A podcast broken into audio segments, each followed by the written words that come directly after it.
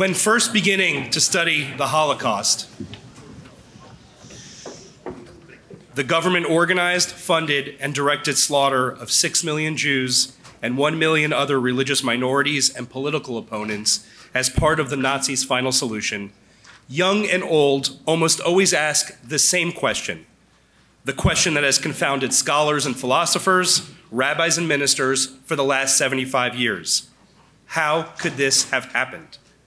How could millions of people, in plain sight, with full knowledge, approval, and help of local and national governments, be rounded up, shipped on international railroads to concentration and death camps throughout Europe, and murdered hundreds and thousands at a time through mechanized killing?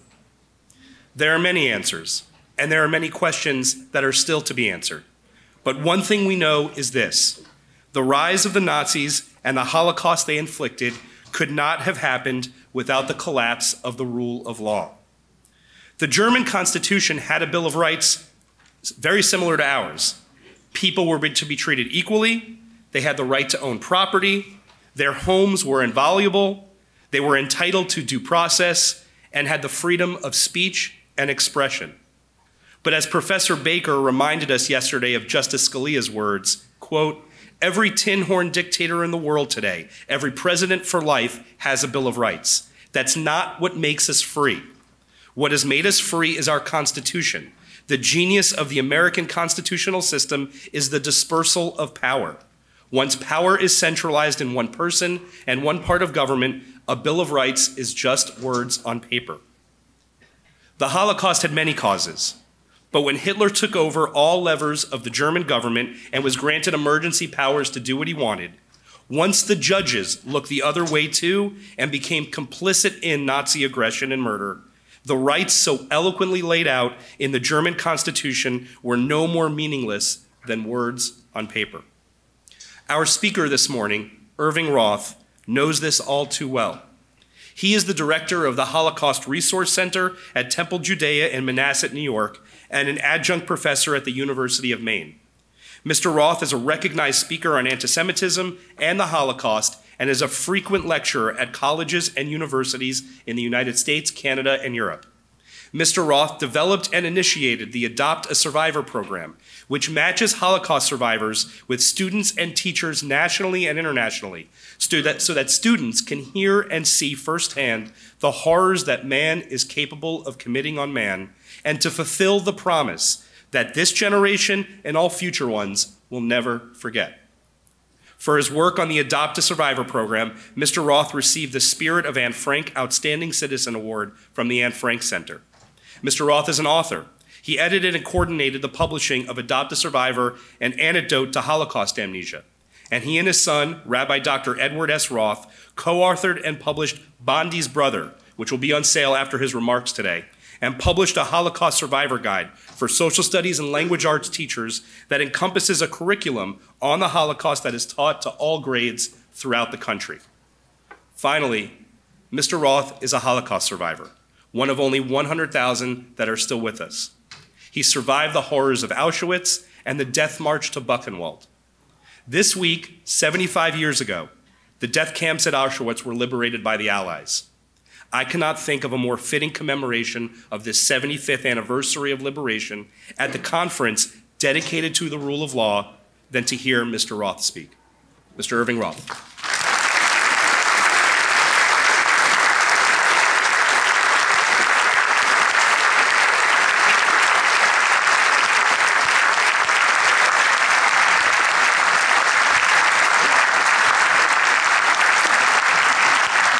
Thank you very much. Good morning. Standing in front of this very important group of judges, attorneys, prosecutors, I guess you might say that I'm going to give testimony this morning. I'm going to testify to murder of individual people by individual people, by human beings like us. Because I was there. I began my life in a wonderful place called Czechoslovakia, a country that was going to be the America of Europe. Equality, opportunity, everything you might think of, the best of America will be brought to Europe in 1918. So that's where I'm born, in 1929. By 1935, I live in a small city of close to 7,000 people. I began school, a city that was primarily Catholic. However, almost one third of the population was Jewish, living in peace and harmony. After all, I started school in a public school like every other child. And I might confess to you, I actually liked school. But there's a reason for that. My first day at school, I looked around the class, and the most gorgeous girl that I have ever laid eyes on was in my class. So you can understand why I liked school. It was not cursive writing. And so, my friends, I begin school. I live in a house with my parents, my older brother, my grandparents. Within itself was wonderful because very early in life I realized that grandparents are so much easier to manipulate than parents. In this wonderful city, that has a soccer stadium, that has tennis courts and has a beach in the air in the summertime, an ice skating ring in the wintertime, stores, a prosperous city in the 1930s. The world is a beautiful place for Irving Roth with love and understanding and freedom and security. But in 1936, there was a test, a test by a government to see what the world will do. The test was a very simple one. It was the Olympics, where the best athletes of the world compete, provided they're not Jewish. No Jewish athletes was supposed was allowed to participate in the Olympics of 1936 because they took place in Berlin and its environment in Germany. No one boycotted the Olympics. It was okay.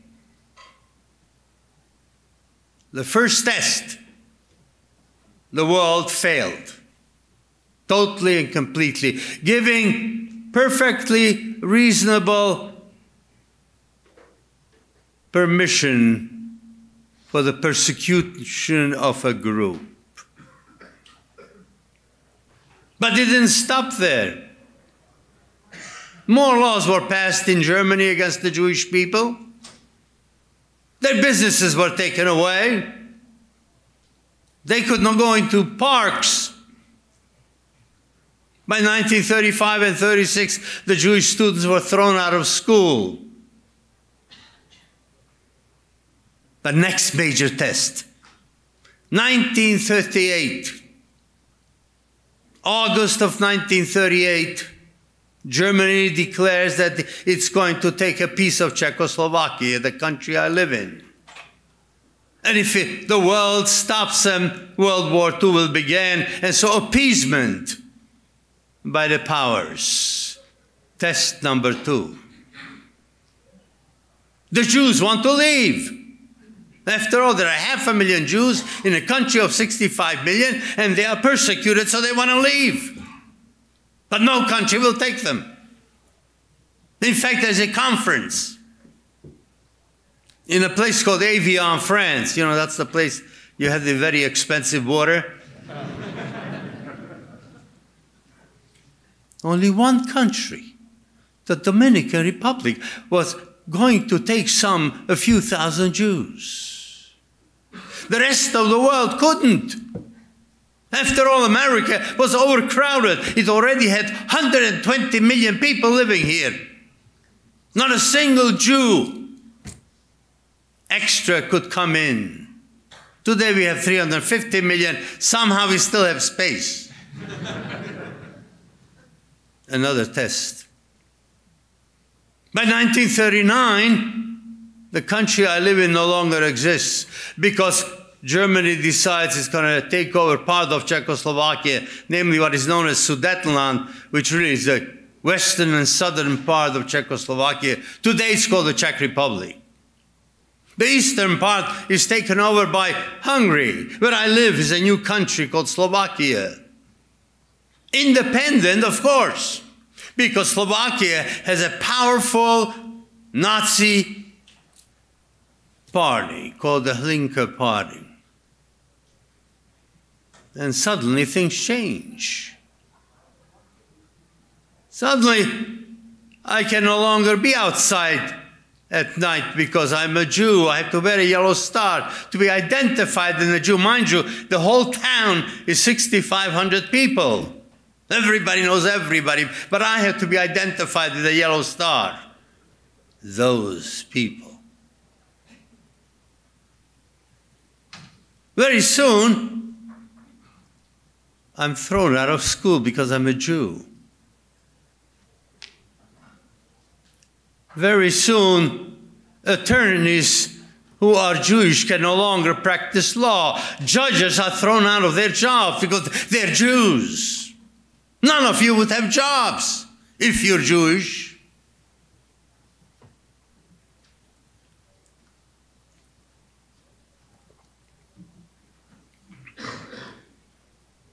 And so the persecution continues.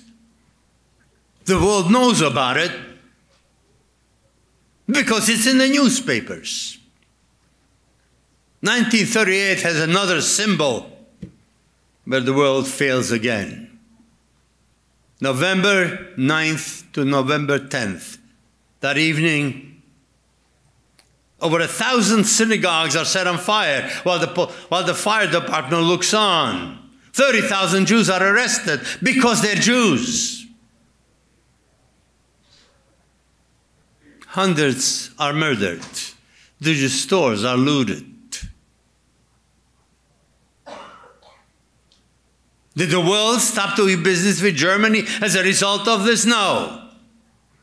Did Ford Motor Company stop producing Panzer tanks for the German army? No. Business as usual. The stamp of approval is okay, says the world.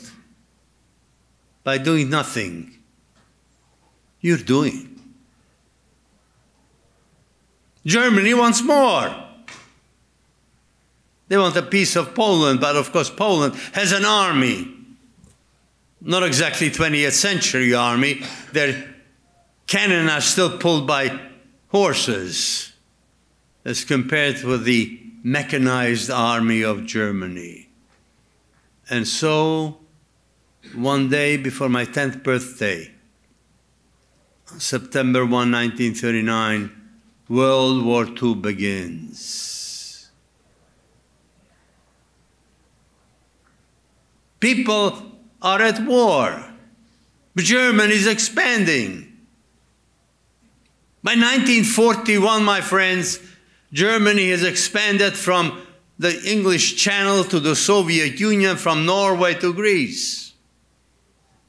And it looks like they will continue and the persecution of Jews every place they go continues. The Jews of Poland are already in ghettos, dying of hunger and disease. In Slovakia, Jews have no businesses. My father had a business, a lumber business. He produced railroad ties by the tens of thousands. But he no longer can do that because he is a Jew. And so my father thinks of this brilliant idea. He says to himself, How are we going to live? Why not ask one of our wonderful Christian friends? His name was Albert. Why don't we ask him, let him take over the business as a friend? I'll continue running it, said my father. Yes, we'll give him some money for using his name. Albert, being a friend, rescues my father's business. He's a rescuer. But three months go by, and one day he walks into my father's office and says, Joe, how's business? Great, says my father. I'm glad to hear that because I think, as you can see, the sign on the business is my name Albert Melesnik, not Joe Roth. As is the stationery, and as such, I will continue having you as the manager. But understand the business is mine. Not just the law, but transformation of people. This gentle, sweet man who goes to church and believes in the Ten Commandments. He thinks nothing of throwing my father out essentially as the owner and taking the money and let my father work for him. But in June of 1941, Germany and its allies, Hungary and Slovakia, attacked the Soviet Union. Deep into the Soviet Union goes the German army. And this time they simply don't just persecute Jews, they murder them. Special units are organized. You would think that people who go around getting human beings out of their homes into the forest and machine gun them would be some psychopaths. Ordinary men, my friends, from every aspect of life from doctors to lawyers, from farmers to pharmacists, all involved on a daily basis in the murder of individual human beings with machine guns, not by pushing a button a thousand miles away. Total transformation of society. My friends, not only is it murder permissible, it's patriotism. They're doing it for the greater glory of the Third Reich. That with a full knowledge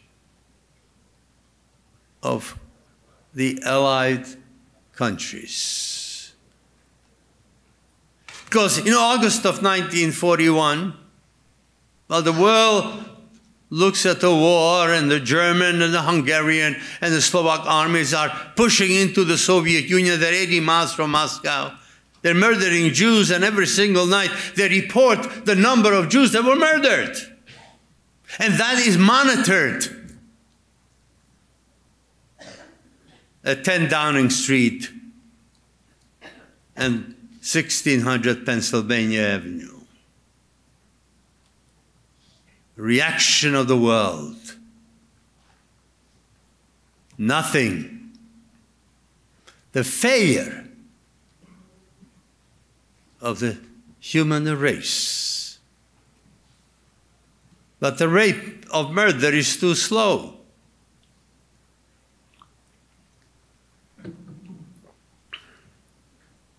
And so since there are maybe 9 million Jews in Europe, and all they've done is murdered in six months a half a million Jews. It's going to take too long, and so they convene a conference. On the 20th of January, and the brain trust of Germany is sitting together lawyers and doctors, chemists, and physicists, military personnel, given the single task of developing a plan how the Europe will become Judenrein, free of Jews. And this brain trust sits there for a whole hour and a half, and they come up with the idea the way to get rid of the Jews is simply build death camps, bring the Jews there, and Europe will be rid of every single Jew. It took all of 90 minutes. Obviously, it was the brain trust of Germany. And so by the summer of 1942, six death camps are operational. Slovakia, being a wonderful fascist country, once it's Jews gone, and so in the middle of the night, of the 20 some odd hundred Jews living in my town, close to 2,000 are picked up that night, on a Friday night, stuffed into the synagogue. Day and a half later, they're in cattle cars and they're gone. My friends, my relatives, gone. Where to? Chelmno, Auschwitz, Majdanek, death camps. And thus begins the liquidation of the Jews of Europe with a full knowledge of the whole world. You can find all the details in the New York Times, not on page one, of course. And so the world continues, and the war continues, and the Jews are being slaughtered. My family is there for a while. My grandparents are arrested. We get them out, and we know we must do something. We must disappear. And so we do. What do we do? We leave the country called Slovakia into one place in Europe that still has lots of Jews, namely Hungary. And so we get there. It's 1943. It's the beginning of 1944. And I'm sure you recognize the fact that by the beginning of 1944, the American army has been fully engaged. The American Air Force has been bombing the cities. The Soviet army is pushing back. There are still 437,000 Jews living in Hungary, including Irving Roth, my parents, my grandparents, my brother. But in the spring of 1944, Hungary too decides it's time to get rid of Jews. And so, my friends, in 53 days, 437,000 Jews of Hungary are picked up from their homes through a ghetto for a few days, arrive in Auschwitz, I among them, in this May of 1944. The transport has over 4,000 people. 24 hours later, 300 of us are still alive. My grandfather, my grandmother, my aunt, my 10 year old cousin are gone. Where to? They're murdered in gas chambers, their bodies burned. So all that's left is ashes. I survive what is known as the selection at the ramp. I'm 14 and a half years old. I'm draining swamps and plowing the fields of Auschwitz on a diet of some black liquid in the morning, some soup at noon, and a piece of bread at night. Scientifically calculated that the body can exist for at least six months on that kind of a diet. After six months, seven months, you're gone. But to make sure that as the process continues of you losing your ability to work, you don't absorb 300 calories. There are selections. And so, my friends,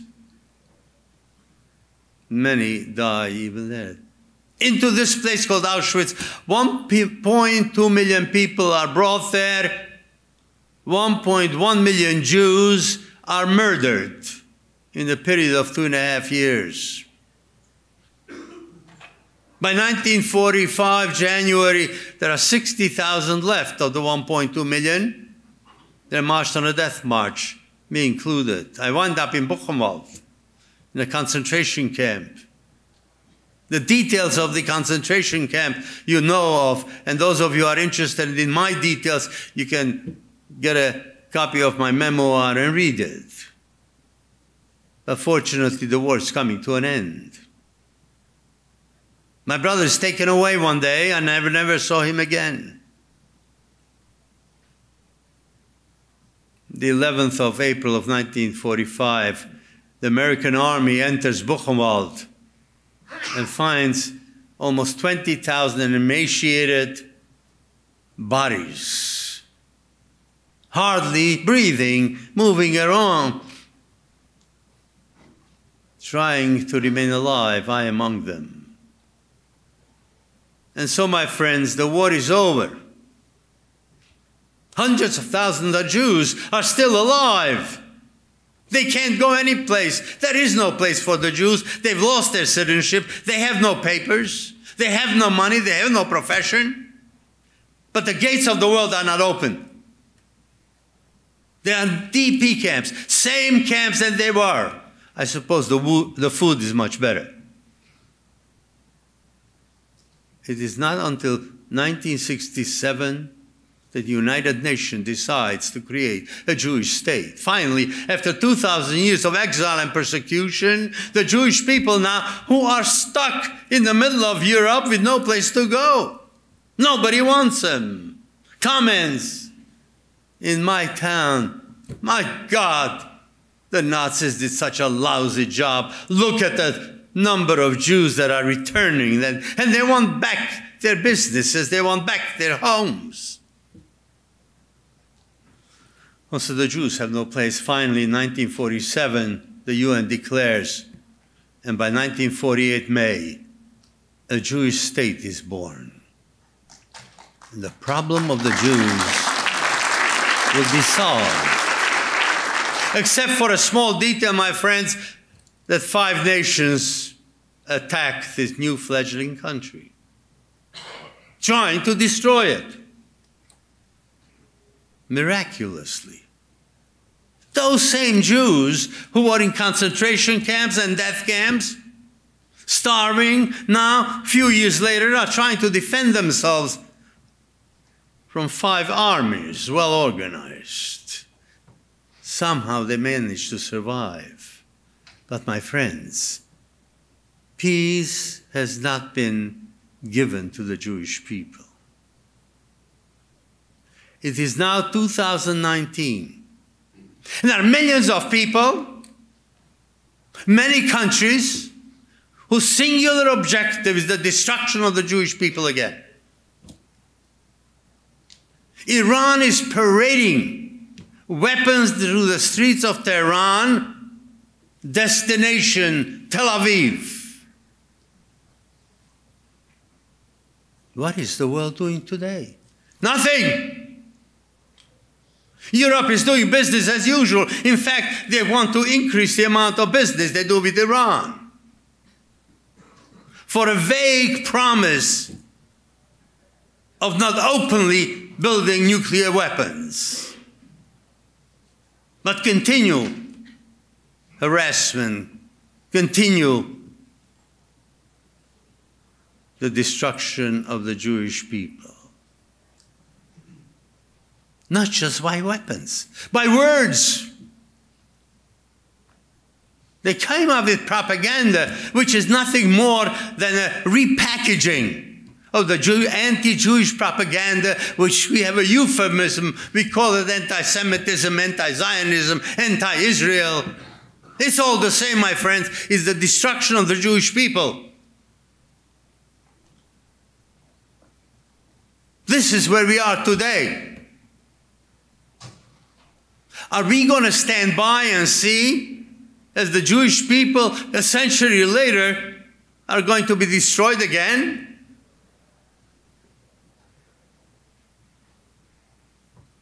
Some would like to do that. My dear friends, I spend a lot of time going to colleges and universities and speaking on this subject. There are professors at universities in the United States who are not only suggesting but propagating ideas how to destroy the Jewish state. Divestment, sanctions.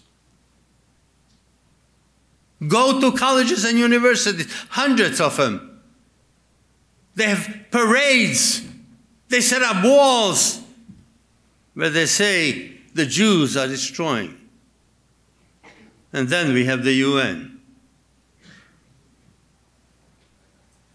which is